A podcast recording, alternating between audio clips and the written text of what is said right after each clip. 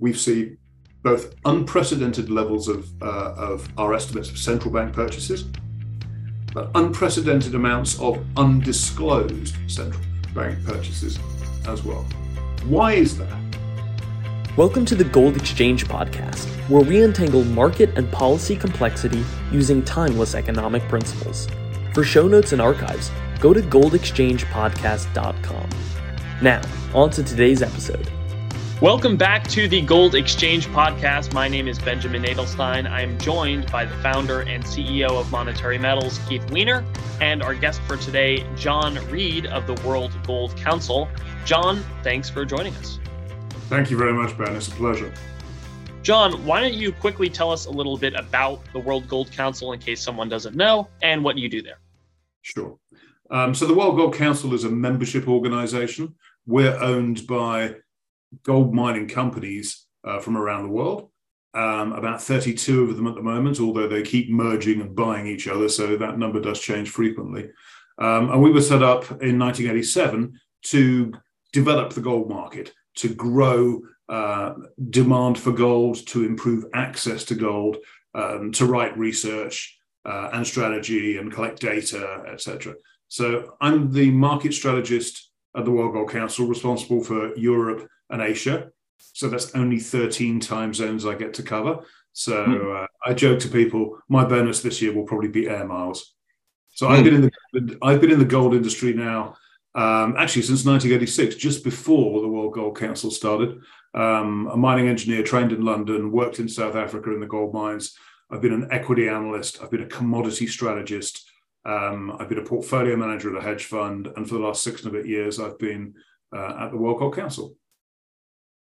So, John, I'd like to ask you before we get into gold and investing and all these other things that gold is a part of, can you maybe elaborate on some of the uses of gold? I know a lot of people believe gold doesn't really serve any practical purpose, its, its value is completely arbitrary. What would you say to those people? Well, I would say, first of all, I think they're completely wrong.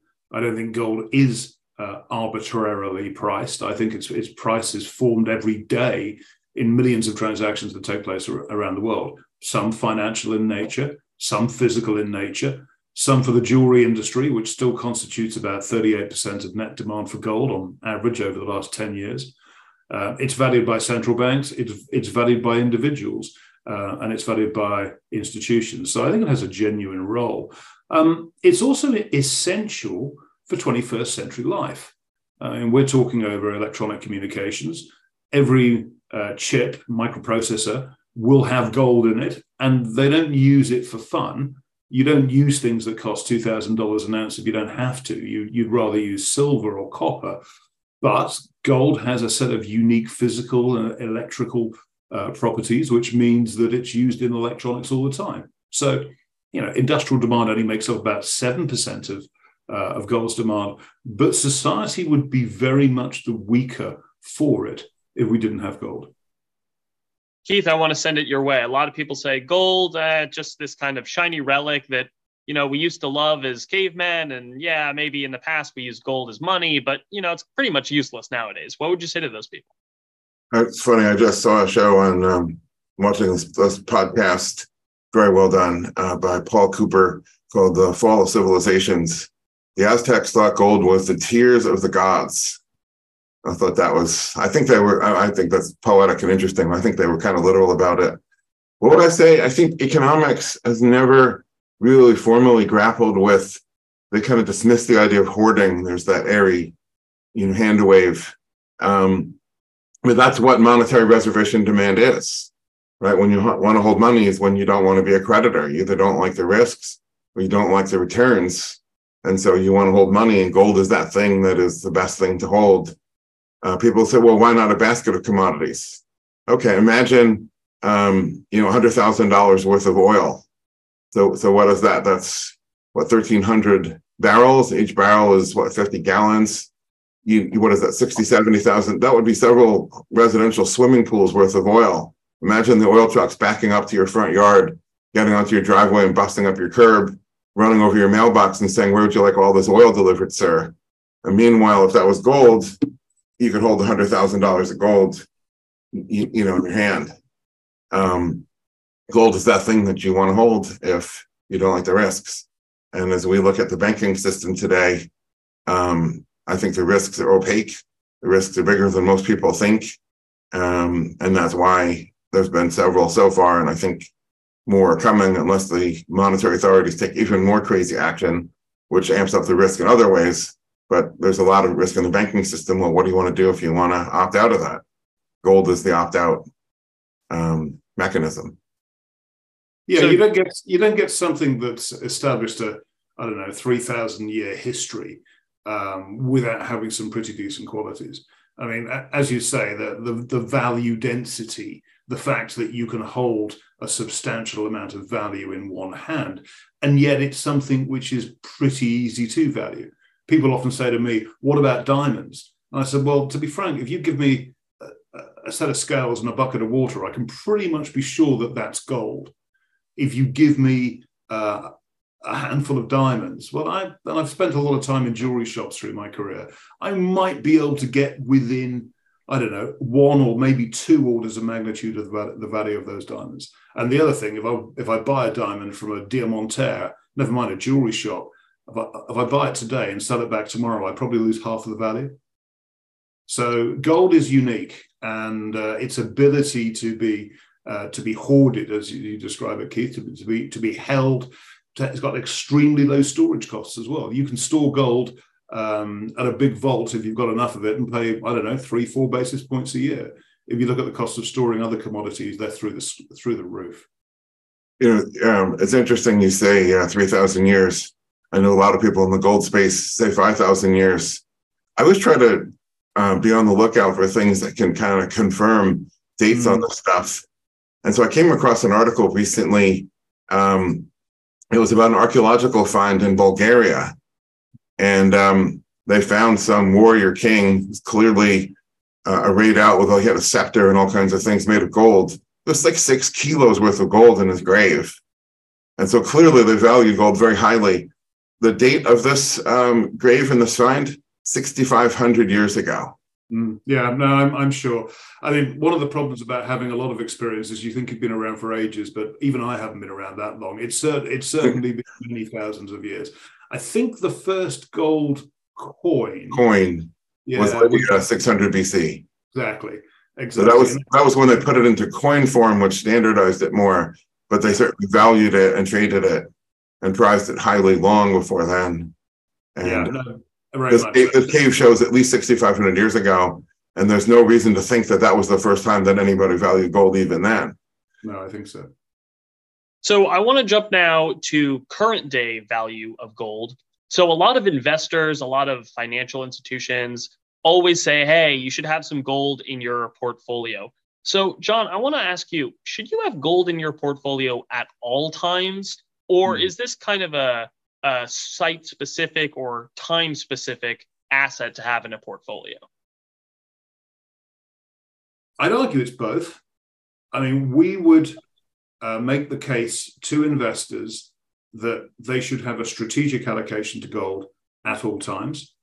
Um, and that allocation depends what's in the rest of the portfolio, depends which country you're in, depends which benchmarks you're looking at, but typically somewhere between 4 and 8% weighting in gold. Um, and we've got tools on our website which can help you determine, you know, based on what you're investing in, roughly what you what you should hold. Um, so that's the strategic allocation. You can, of course, have a tactical allocation on top of that as well. You can have a strong view that you think, for example, the US dollar is about to fall, um, or you've noticed that central banks have have uh, started expanding their balance sheet massively, or M2 is growing really fast, all things that might make me think I'd increase uh, my tactical allocation to gold. So it's not either or, it's both. But I think the, the strategic case for gold is particularly important because what gold is very good at, in my opinion, is helping protect your portfolio from unexpected events. COVID 19, Russian invasion of Ukraine, um, the mini banking crisis that Keith referred to just before. Nobody really expected those things to come. Maybe the Russia Ukraine thing was a bit predictable, I suppose, but but certainly the timing of it wasn't there. And in all three cases, gold went up.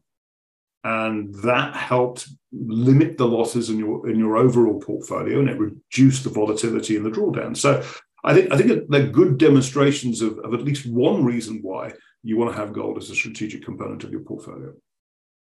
Keith, I want to send it to you. A lot of people say you should have gold in your portfolio. Uh, is, is there any argument as to why not to have gold in your portfolio, or do you agree with John that the, a strategic allocation is important for all investors?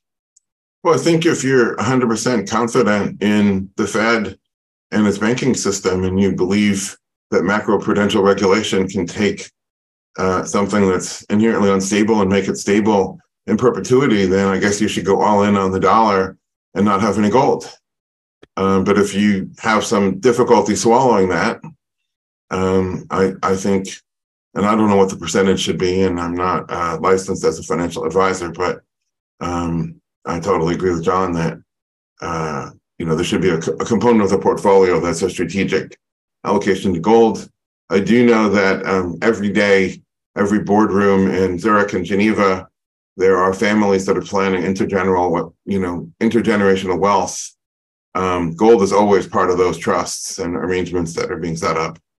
Um, and that's obviously not a tactical, you know, no one's trying to trade in and out of that. They're just saying, okay, well, you want to make sure that, you know, whether it's 1% or 10% of the patriarch's wealth that he worked his whole career to produce, you want to make sure that that survives intact to uh, you, you know two generations, three generations out. What is it that you can buy that you know that in 75 years, 100 years from now, will still have its value? Nothing. I mean, look at the city of San Francisco right now. You would have thought San Francisco real estate is always going to be high. Well, it's collapsing right now. Um, so things come and go, but gold, gold is the economic constant. So I know a lot of people throw around these numbers. We, have discussed them actually a little bit briefly just now. You know, one percent of your portfolio, ten percent of your portfolio, and obviously no one's a financial advisor. No one can say specifically for you, Ben, you should have X amount of gold in your portfolio. But maybe we can have a quick conversation. Do you think there's too much gold that someone can have in a portfolio? Uh, I, I, know I want to start with Keith. Is there a, an actual percentage or point where someone has too much gold? Well, we all have dollar or you know maybe pound sterling um, liquidity needs, and uh, you know if you put everything into gold, the gold price drops. You know you're going to be an unhappy camper, and then you have to pay the mortgage, you have to pay the rent, you have to buy food. Um, so in that sense, you know at least whatever you need for three to six months of liquidity probably shouldn't be in gold. Um, you know, beyond that, if someone said, look, basically, I'm going, you know, it's almost like Atlas shrugged in a way. I'm going on strike. I don't believe in, you know, public equities at this moment. I think real estate's crazy. I certainly don't want to buy government bonds. Corporate bonds represent opaque risks to me right now. What is it I'm going to hold? Uh, it's going to be something tangible. And if you really don't want to hold antique cars and old masters paintings, or you're not in that in that league, um, and you talk about if you want to buy it immediately sell it the only thing worse than diamond surely would have to be artwork for that and you know 80% loss or whatever it would be if you bought it and immediately sold it um, you know what's left. So i i think there are people uh, in fact i know people i've spoken to people that would have 80% let's say in gold. Most don't. I, I think our average client monetary metals is single digits. Mm-hmm. um, as most people are plugged into the uh, the mainstream world. That's the world we have to live in, whether you like it or not. Most of us do like it, actually. Um, and so, you know, you have a bit of an allocation, but there's so many factors that go into it. I'd, I'd be reluctant to say that's too much to any particular number. Certainly not what I would advise, but I'd be reluctant to judge somebody for it. John, I yeah. want to send it your way. Do you think there's an allocation that may be too high? There is an allocation that's too high. I don't know what that number is because it, it, it depends on certain circumstances. But one of the things that I would say is one of the things I think almost the mission of the World Gold Council should be is to get investors to think about diversification. I, I hate the idea of putting all of your eggs in one basket. And I think that people, particularly uh, retail investors, do tend to be very I don't know, committed to one stock or one sector and they have all of their assets in that. I remember speaking to um, very successful tech entrepreneurs back in the original dot com bubble, trying to say to them they should think about taking some of their extraordinary paper gains that they've made and diversifying it into gold, uh, some of it into gold. And again, talking about small single digits, maybe 10% type allocations. I mean, if nothing else, it'll reduce the volatility of the things that they earn. Um, you know, and none of them did. And, and, I think seven out of the ten of them were bust a couple of years later. Okay, but they came back. Okay, hey, this is tech. That's that's Silicon Valley. But uh, but no, I think I think that you can have too much gold. And think of it this way: think of it um, in, in volatility terms. Gold does a really good job of increasing risk-adjusted returns of a portfolio because of its correlation characteristics. But it is it has a higher volatility historically than say government bonds. Everything does. If you only own uh, gold, your portfolio is going to be more volatile than one that would be more balanced between equities, bonds, um, and gold. John, I, I want to touch on a point you mentioned there, which is the risk adjusted return mm. and how gold has this kind of uncorrelation to other assets. First, can you explain to the audience what is a risk adjusted return for someone who wouldn't know? And then why does gold have this correlation or lack of correlation to other assets? Sure. I mean, the risk adjusted return effectively is saying that you can't just look at returns of a portfolio uh, alone. You've got to look at the returns compared to the volatility of the portfolio. So you can, incre- you know, increasing the risk-adjusted re- return of the portfolio means you're getting more returns, while at the same time taking uh, taking less risk, and that's got to be a win. Particularly if you're using leverage in a portfolio, it allows you to own more assets for a set set amount of, of risk within that portfolio. So that to me is one of the holy grails of investing is increasing the risk adjusted return of your portfolio. Now, you made a point about gold being uh, uncorrelated, and that's generally true. So it's uncorrelated to particularly equities in general. But if you look at how that correlation stands up during different circumstances, you get a very interesting um, effect. When stocks are rising rapidly, say more than two standard deviations in a week, uh, just looking at the S&P 500, then gold's got a small, modest, positive correlation to equities, which is what you want. Stocks going up, positive correlation probably means you're going up too. But when those uh, S&P 500 equities fall by more than two standard deviations in a week, that correlation flips over negative. So, in other words, you're now negatively correlated to an asset class which is falling fast, which is exactly what you want. So the, char- the, the, correlation characteristics of gold within a portfolio are extremely valuable, and I'd say they're basically unique. The only thing that we found that uh, exhibits the same characteristics is silver, but silver carries a much higher underlying volatility anyway. So it, it you know it is a different proposition, I think, than, than investing in gold. But other than silver, nothing else has this flip over uh, in correlation characteristics. And it's that flip over that's helping you during these crash events or cri- financial crises or health crises over the past. Now, Keith, I want to send it. Keith, can I send it your way really quickly? Why does gold have these correlations or lack of correlations? And John did a good job of explaining why these are so beneficial, but why gold? I mean, why not, you know, Apple stock or um, oil or some other commodity. So I call gold the economic constant. Um, we've been accumulating gold so far as we know for 3,000 years or 5,000 years or 6,500 years, um, which means it has an extraordinarily high stock to flows ratio. Um, and um, what that means is that there's no such thing as a glut in gold. In any other commodity, you know, let's say wheat, if, if the wheat harvest comes in 1% higher than what the US Department of Agriculture estimated it would be, then there's a glut and the wheat price, price could crash completely disproportionate. It wouldn't be a 1% drop in wheat, it could be a 20% drop, uh, which is a strong disincentive to farmers to grow wheat, a strong incentive for users of starch to switch to wheat from whatever it is they normally prefer um, until the glut is worked off. But there's no such thing as a glut in gold which I argue means that the marginal utility, the value of the next unit of gold, is not diminished relative to the last unit. That is, the n plus one unit of gold is valued the same as the nth, which gives it uniquely a constant marginal utility. That's what is one of the properties you'd expect money would have. And so, you know, sort of revisiting the is there too much gold in a portfolio from this, you know, looking at through this lens, gold is the constant. It's the currencies that are going down and up, not gold that's going up and down, really. Um, and so if you just want to hold your own, say, okay. And and just I was just thinking about tech entrepreneurs, and I was one, right? I sold a tech company in 2008, right before the boss. It was August 19th, 2008.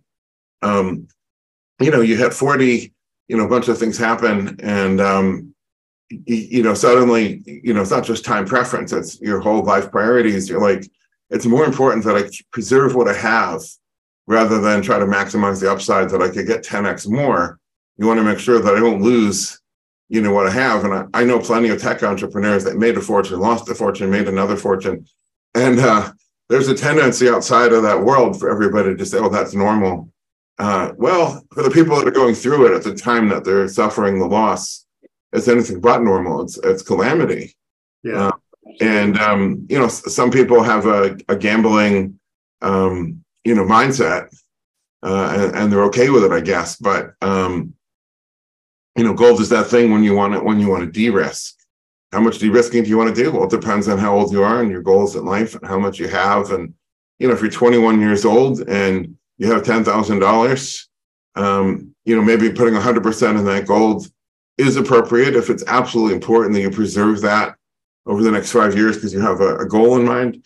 Or maybe you want to bet that on something that has an extremely high beta and um, you know, you at 21, you can always make more. You're not at the end of your career, you're at the start. You have greater earnings potential ahead of you than you have behind you, obviously. So maybe you don't uh, buy any gold at 21 because you're just trying to, um, you know, maximize growth at that stage. Um, anyways, I don't know if I answered the question, but uh, uh, those are the thoughts that pop into my head. if, if I could come in there, I mean, agreeing with Keith, but the other thing I think about it is, is gold's a counterweight to the rest of assets in your portfolio as well. And pretty much everything else in your portfolio on the equity or equity like risk characteristic side um, is, is about growth. It's about positivity. It's about trust. It's about expectations of good thing happen, good things happen. And when something happens to make those assumptions change, people retreat to the other side of their portfolio, which is gold. Now, look, one of the big things that's happened in um, in the last 40 years is people have been using equities for growth, bonds for income and diversification. I think one of the most interesting things about the market sell-off last year was the uh, the breakdown in this negative correlation between bonds and equities because that mm-hmm. suddenly means what you have in your portfolio to protect yourself against losses didn't work and may not work as well going forward. Because if you look at long run correlations uh, between bonds and equities, they're not always negatively correlated. They just happen to have been so in the last 40 years when we were just adjusting from a high inflation regime to a no inflation regime. Um, you know, after Paul Volcker choked uh, inflation out of the US economy. Now, I'd, I'd argue things have changed a lot now. Um, you know, I, I, think that the, the global economy is going to struggle not to get inflation high enough, which most economies have done in the last decade or so. They're going to struggle to get inflation low enough. It doesn't mean they won't do it, but that's going to be the difficult. That's the challenge that central banks are going to be having is is nailing down inflation, not pumping it up. And I think that could mean a very different role for gold uh, in portfolios um, over the next few decades. And I just think it's our job to get out there and tell people um, of the merits of gold because I don't think they think about gold enough and also not necessarily in the right way as well. John, I'm, I'm sure you must have some data on this, but it seems to me, and I can say this as both an American, I'm putting down my own in a way, and somebody who, who spends a lot of time in other countries, I think Americans understand gold the least of, uh, of any culture in the world um, in part because we live in a dollar bubble, and Americans we live in a bubble of our own making, and we kind of like it that way. And so, you know, gold, oh, what's that? Who cares? Um, and partly, we've never had a currency crisis in the United States. The worst we ever had it was the late 1970s. And if you talk about, you know, what was the infl- the official inflation rate, I think was 15% or something like that. And I'm, I'm sure the fans of shadow stats or whatever would say it was higher. But you know, you go to any most any other country in the world and you tell them 15 or 20% inflation, they'd be like, in a year? Oh, that's cute. You think that's bad? Um, so Americans have never really had a reason to question the soundness of the currency. Um, well, so, th- th- think of it this way: during most Americans' entire life, the dollar has been the reserve currency of the world. When you're in that position, I think you tend to think about alternatives to your currency in different ways. And as you say, the Americans haven't blown their currency up um, like many other countries did. I mean, in contrast, uh, I think Germans and Northern Europeans, Northern continental Europeans in general, really get gold. Yeah. Because of the hyperinflation that, that, that we saw uh, in the 20s in Germany, because of the um, the replacement of the current, of the uh, of the Reichsmark with the Deutschmark after the Second World War, citizens there are both extremely sensitive to inflation and extremely cautious about anything that will devalue the currency, which is one of the reasons why the euro has been such a, a, a political bun fight um, over the last decade through the global financial crisis. So Germany has been one of the most important uh, physical buyers, bar on coin investors, small investment bar on coin uh, investors in the world. And I've described it to people. It's like it's kind of almost the perfect market You've got lots of different ways that you can buy gold there. You've got exchange traded funds that, that are there. You've got you've got this established um, network of bar and coin um, outlets where you can get exposure to gold. So uh, you know when, when we think of market development and trying to get the world uh, more access to and more understanding to gold, we we look at Germany as saying, "Wow, that's a, that's a great country." What I would say though, with my experience of traveling around many countries, there are countries that understand gold less than uh, the United States. Uh, and I'd say that's the UK, because ownership here was banned for a lot longer um, than it was uh, in the US. And there is very little culture of investing in gold, physical gold assets in the UK. You don't see the, the chains of gold um, investment shops uh, to anywhere near the extent you'd see them on continental Europe. John, I want to ask about some specifics here, specifically two questions. First, when you guys say gold, does that apply to all types of gold? Do people buy certain styles like coins or bars as investment gold? Um, do people get exposure through ETFs or through paper gold? And does it matter if this gold is bought in a certain country of origin or is all gold the same? John, I want to bring it to you. Yeah, it's a good question, really. I mean, in general, I would argue that all gold, whether, whether it's in physical form or whether it's an investment product of certain types, and I'll come back to that. It, it, you know, the, what the study we do is on the gold price.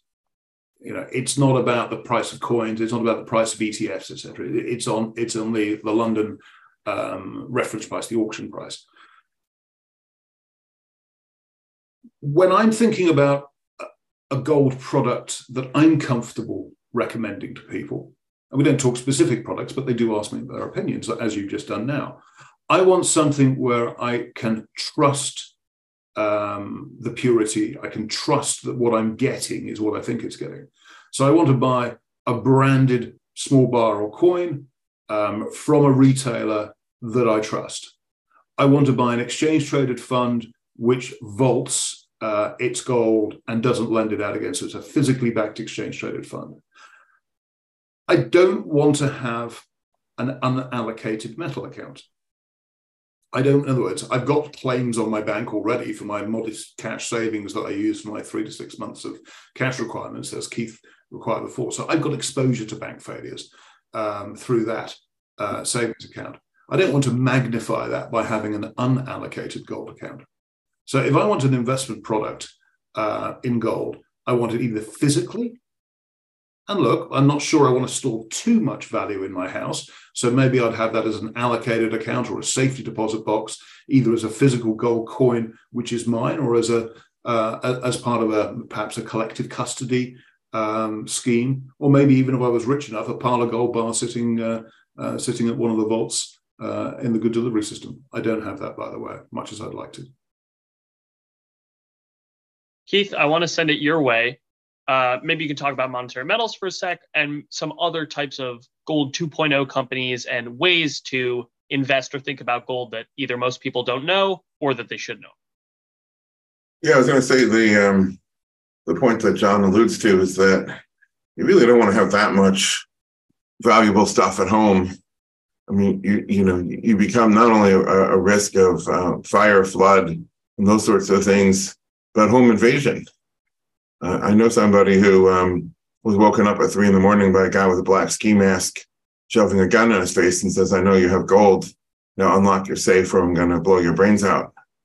And um, so I think everybody should have a little bit of gold at hand in the sock drawer, as it were, but you know, not that much. So you look at safety deposit boxes. Um, I know that our own Jeff Deist just put out something on the risks in safety deposit boxes, especially the ones at the banks. Um, at least in the U.S., I, I, don't know what the political situation might look like in uh, the UK or Europe or in Asia. Um, and um, you know, as as John alludes, the problem with um, an unallocated account at a bank is you're an unsecured creditor. And I think uh, you know, with gold, you don't really want to be an unsecured. I mean, the whole point of owning the gold is not to be is to be to be not in the position of an unsecured creditor. And the big ETFs do have this challenge that there's custodians and sub-custodians. I read through all that language years ago, and it's not clear to me what would happen if there was a massive failure of um, you know somewhere in that chain what exactly would happen to the end holders of these. Um, I think they're actually technically exchange traded notes, if I'm if I'm correct on that. They're ETNs, aren't they? No, um, and it depends. It depends country to country how they're actually referred to. Exchange traded products is probably the, the best generic term for them. You can't use the word fund in Europe unless it's of a specific structure. But uh, I've I've I've heard and read on the blogosphere these various things about uh, custodians and sub-custodians and, and, and that being used as a way for people to say that they're they're concerned about ETFs. But um, I've been associated with ETFs, you know, well, actually since they first started when I was at UBS, when um, we, when we were advising actually the World Gold Council about uh, about gold ETFs.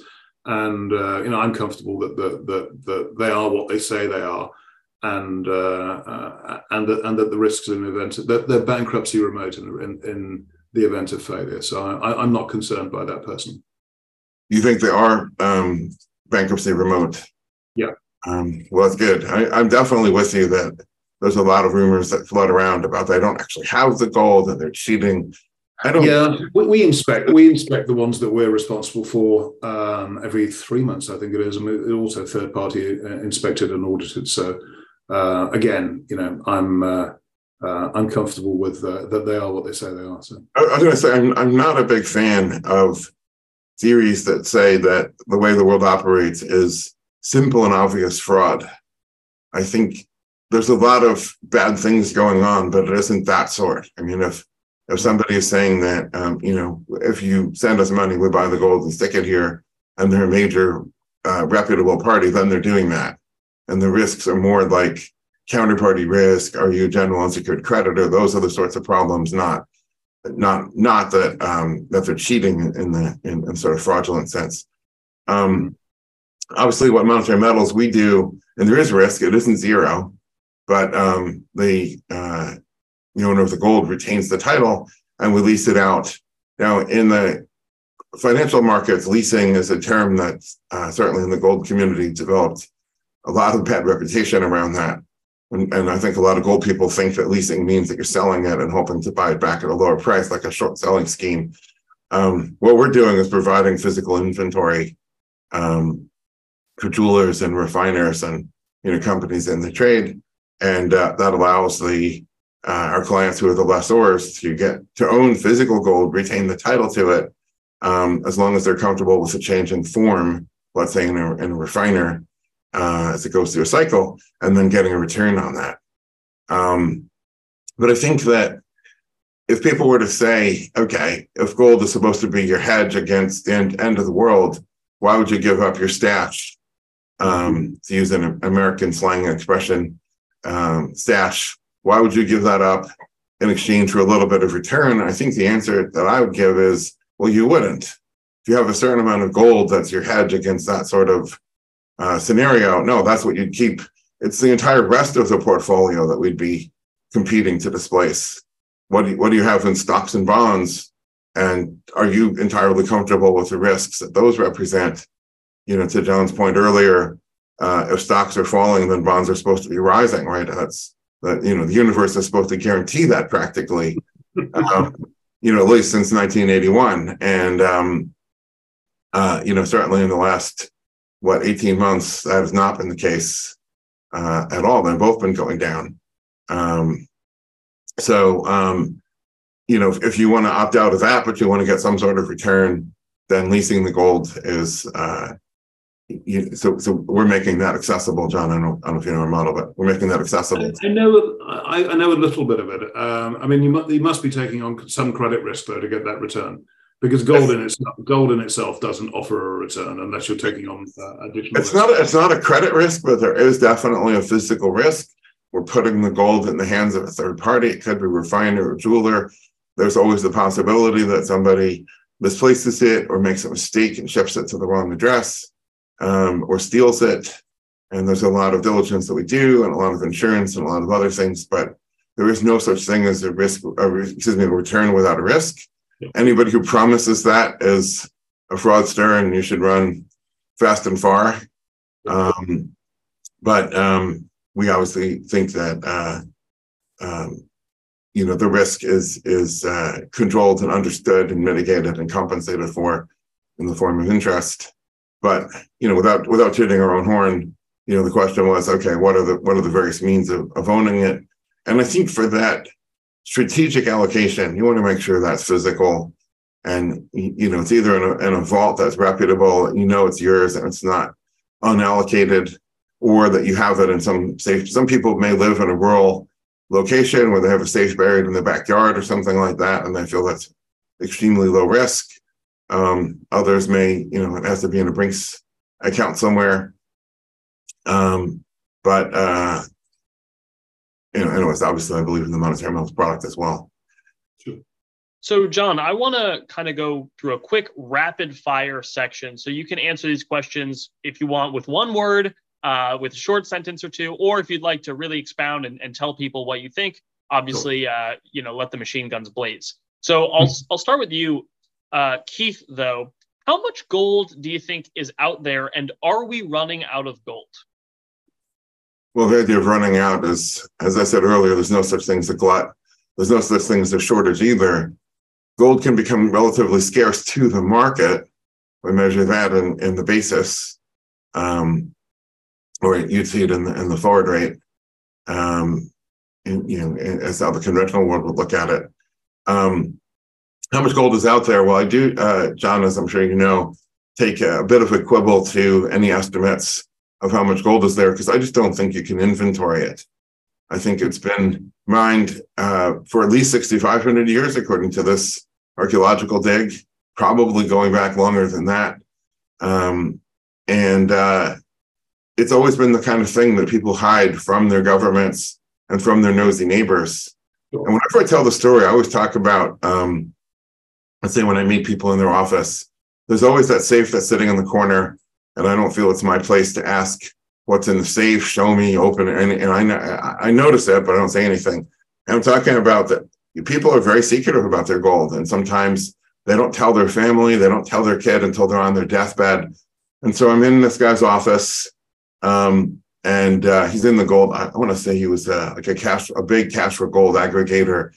Had a small little induction furnace just to melt it down, make uniform uh, doré bars. And there was, you know, there, there was everything from fillings to, you know, scrap jewelry, whatever. There was palladium in there uh, and gold and silver and whatever. And um, anyway, he'd be selling this off to the refiners every couple of months. Anyways, he kind of, you know, points to the safe over there and he says, um, You see that safe over there? And I said, Yeah. He said, um, "My son don't know what's in there. Doesn't know about it." He said, "Right now he's, uh, you know, he's partying and chasing tail, and and uh, he'll find out in due course." But he said there's a lot of gold there, and he kind of looks at me over his bifocals. I mean, a lot of gold there, and um, said, "Okay," and and that was his confirmation to that. You know, this defies in, any kind of stock take or inventory. Um, I know you guys estimated about 200,000 tons. Um, there's no way to know. My gut feeling is it's probably a multiple of that, uh, mm-hmm. just because of how long it's been accumulated and how much people hide it. Uh, no I mean, way to know. Let me explain that number. I mean, it's about 210,000 tons now, but uh, it is an estimate. Uh, and we recognize uh, that it is wrong because by definition, you can't know what we don't, we don't even know when it was started to be valued, as we were talking before, 6,500 years or 7,500 years ago. But one of the things that, that we can be reasonably confident on is that so much of the gold that has been mined has been mined within the last 50 years. Uh, actually 50 no let's go back to let's go back to, to let, us go back to say for example the discovery of gold in south africa in i think it was 1886 or 1887 I mean, if you look at estimates of global gold production by year, it just exploded at that point. So much gold came out of South Africa, and it was pretty carefully um, measured, even right from the beginning as well, because it was, of course, taxed. Um, so I think we're, you know, that 210,000 tons, could it be 250,000 tons? Possibly. Could it be much less than 210,000 tons? Uh, it might be 200,000 tons. That would be my error range on it. I just don't think the ancients were pulling that much gold out of the ground that it really wasn't being found. I mean, I've visited gold mines that were active during Roman times or during ancient Egyptian times. They were small by comparison to the sort of production that we're getting now. So no, I'm, I'm, I'm there, there are numbers that I'm less confident about, if I had to be honest, um, in, that, that we produce, things like recycling of gold uh, how much gold gets recycled each year, because that is a really hard number to try and estimate. Because as you were describing with your uh, your cash for gold aggregator, there's lots and lots of those out there, and in some countries they operate below the radar. So that's always a number I'm a little bit uncertain with. But uh, total gold production, yeah, I'm, I'm more comfortable with that one than I am with some others. Okay, John, I want to jump now to the next rapid fire question, which is what do people tend to buy if they sell their gold. So they sell their gold, they have all these profits in, in dollars. What do you think people tend to buy with that? Well, recently, bonds, believe it or not. One of the big themes that we've seen is some decent sized physical profit taking in, in investment bars out of the German market I referred to earlier. Um, and best we can understand, it was people who bought gold because they weren't prepared to buy German government bonds at a negative nominal real, not, not real, but a negative nominal yield, because they, they just refused and put some decent sized allocations into gold. And I think with the way that interest rates have changed now and the fact that the gold price in euro has gone up so much, we're seeing a fair amount of profit taking um, in that market. And I think it's going into fixed income products. I think the other thing I'd say as well, we, we monitor uh, flows around exchange traded funds very closely. Um, it, because from our perspective, they're great products. They disclose how much gold they've got every day. Pretty much all of them do, and the ones that don't at least dis- disclose it every month. Um, so we can see what's going on, whether it's North American funds buying, whether it's European funds buying, etc. Whether it's high cost funds which are large and liquid, or whether it's low cost funds which tend to be bought by buy and hold uh, investors. Anyway, one of the things that has surprised me quite a bit in the market uh, in the last six months. We saw gold bottoming at about $1,600 an ounce at the beginning of November 2022, and it traded up by the end of January 23, just shy of $2,000 an ounce. Okay, went higher later, but that was a decent run, almost $400 uh, an ounce uh, increase in price in the space of a few months. Global ETF uh, holders were still selling uh, throughout November, December, January, and February. And that really surprised me and I think it's nominal interest rates that are doing it. You can get, as you know, sitting in America, you can get what, five, five and a half percent on T bills? Yeah, there are, there are people in the market that have never seen those sorts of interest rates on T bills before. I mean, some of us are older, aren't we, Keith? But uh, but yeah, you know, 20 years or so of well, maybe not 20, certainly 15 years of virtually zero interest rates. Yeah, it's uh, that's, that's competition for gold. I gave a talk once um, that was uh, mostly uh, we were working with another company and they were mostly doing the logistics in the organization, and it was their office manager who you know, with all the phone calls and making sure the catered lunch came in and their name badges were printed and all that stuff. And I was talking about um, at that time saying there's no interest to be had, and therefore young people have no real means of attaining retirement. Because, you know, when I started my career, they said set aside 10% of your salary, put that into like three month bank CDs. And when you turn 65, you'll have whatever, you know, the nest egg was supposed to be. But like 80 to 85% of that was the compounding of the interest. Only 10 or 15 was the actual raw set aside of your wage. And talking about this. Anyway, she came up to me afterwards. She said, I never thought about I've, basically my entire adult life, I've never seen interest or an interest rate in a bank. I never thought about it before until your talk. And I was like, wow, this is, you know, she is a millennial and she was probably 18 or 16 when the um, financial crisis hit. And her, her whole adult world has been one of no interest. Hmm. And um, I, I, actually agree with you. I think um, uh, you know, buying actually long dated government bonds is probably a screaming deal right now because I think we're going to revert um, with a, with a bang, not a not a slow slide, but I think violently revert to a falling interest rate environment again, which means rising bond prices. Um, not that I would say to anybody sell your gold to do this, mind you, but I, I do think that uh, the government bond, I think the the German bonds are going to go negative yield again, and the Swiss government bonds and in the U.S. government bonds are going to continue their slide at, at, a higher, you know, at a higher level as, as they have long been, but continue their slide in yields, which means rise in, in prices. But um, that's a whole other macro uh, conversation. A lot of people are saying central banks are buying gold like crazy. And something that I saw you noted was that in some ways they're not exactly reporting it as much as uh, people would like or they would report some other buys. Can you maybe explain to people without, you know, a conspiracy theory, why are central banks buying gold and why are they trying not to report it? Okay, so we record central bank purchases in two ways. Every month we produce a report, which is what central banks say that they have bought and sold in the disclosures they make to the IMF. Uh, so our monthly report uh, actually came out yesterday um, talking about the April um, uh, changes because there's always a bit of a lag. But the other thing we do is once a quarter we produce a document called Gold Demand Trends, and that has an estimate of overall net central bank activity. It includes obviously the stuff that's disclosed to the IMF, but it also but it also includes transactions that we uh, believe to have taken place. In other words, estimates of what's going on in the market that's unreported. Now, normally, and I look, was looking back through the data series the other day.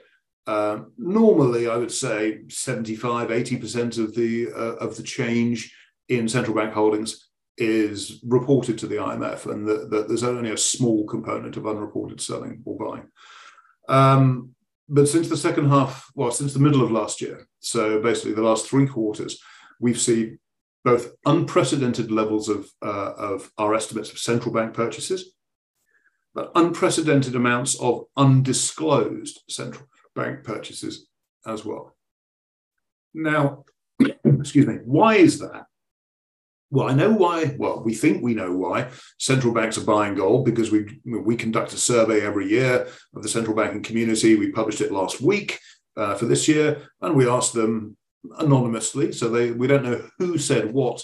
We just know whether they're an emerging market central bank or a developed market central bank anyway, so we got, we got some decent ideas about why they're why they're buying gold and collectively what their intentions are and what their expectations are for the entire central bank community. So we kind of know that. Um, I don't know why there are purchases that are going on that are unreported to such a degree.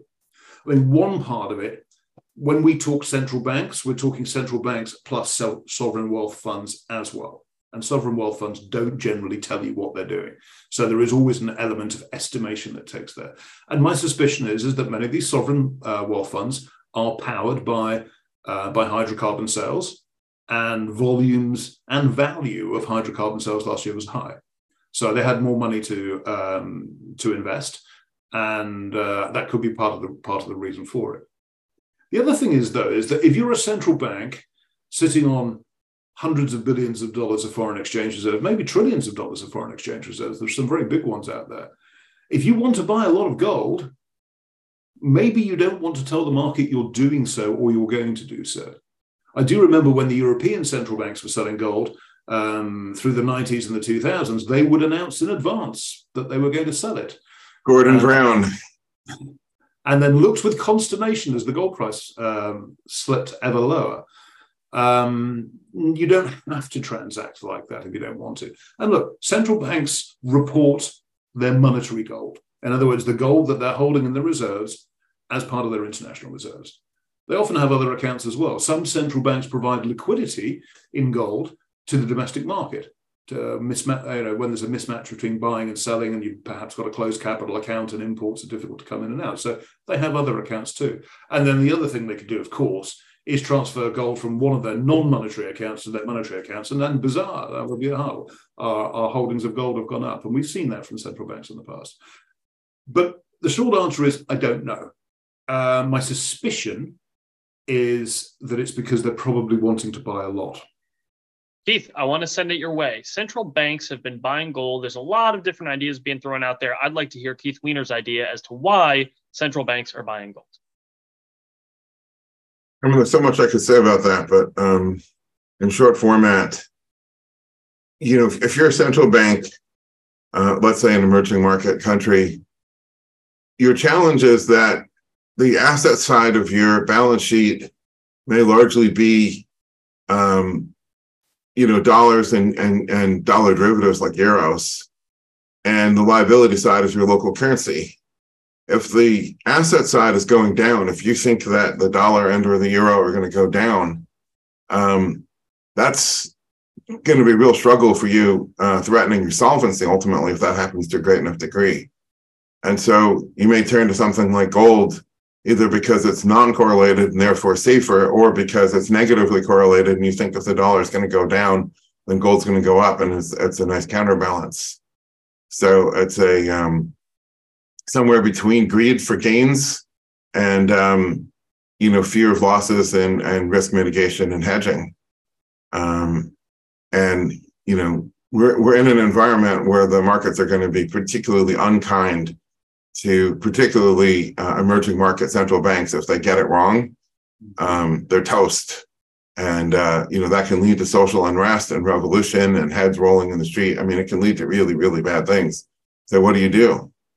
You know you talk with uh, el presidente and el presidente says don't let our currency go down. And you're like right sir I, I won't do that. Now you go back in your desk and what do you do? Well buy gold might be on the shopping list. Right. Absolutely I, I think there's, other, and I completely agree with Keith. I think that's very well put. Um, there are other issues as well, particularly when it comes to central banks.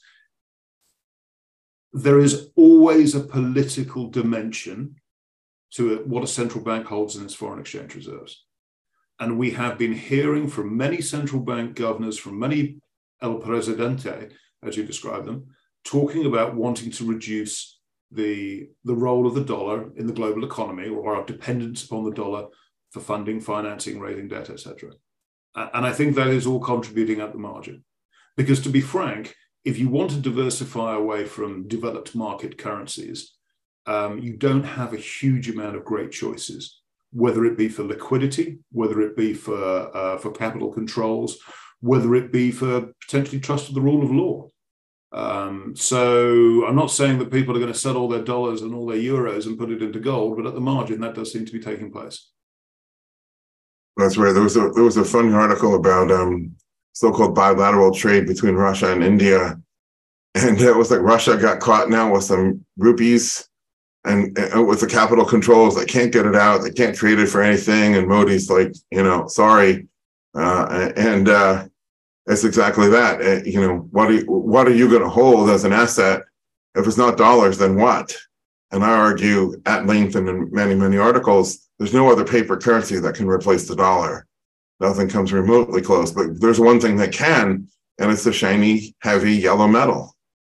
And um, we're seeing that at the margin. Well, in a way, that's a good thing because the world may be rediscover starting the, the steps, the baby steps to rediscover, um, you know, monetary. Uh, we'll just say rectitude and leave it at that.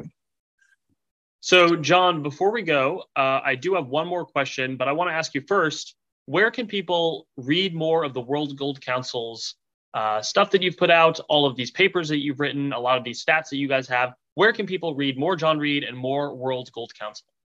Sure. I mean, the short answer is we have a website which all of this information is on for free called gold.org, uh, or you can just Google Gold Hub, and all of that information is there if you're a user of social media, um, we, many of us uh, at the World Gold Council maintain LinkedIn accounts. Uh, I probably do most most of my communication via Twitter. Uh, weird place that it can be sometimes. Um, it is a good way of getting instant uh, thoughts and communication out there. So look me up by my handle, and uh, and I apologise for the for the sarcasm and occasional swearing. okay, apology noted. So final question for you, John, which is what's a question that I should be asking all the future guests of the Gold Exchange podcast? Hmm, it's a good question. I would ask them what proportion of their assets are in gold. And if the answer comes back, and I don't know whether you're just going to be talking to gold enthusiasts or not, but if the answer comes back as less than 5%, Ask them why they don't own more.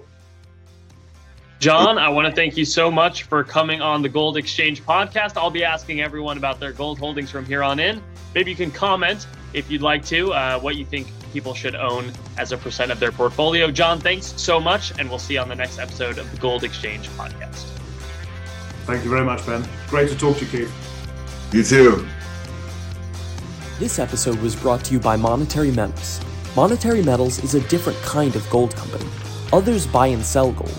Monetary Metals operates the Gold Yield Marketplace, a platform of products that offer a yield on gold paid in gold to investors and institutions, and are gold financing simplified, reliable financing denominated in gold with a built in hedge for gold using and gold producing businesses. To learn more, visit See you next time.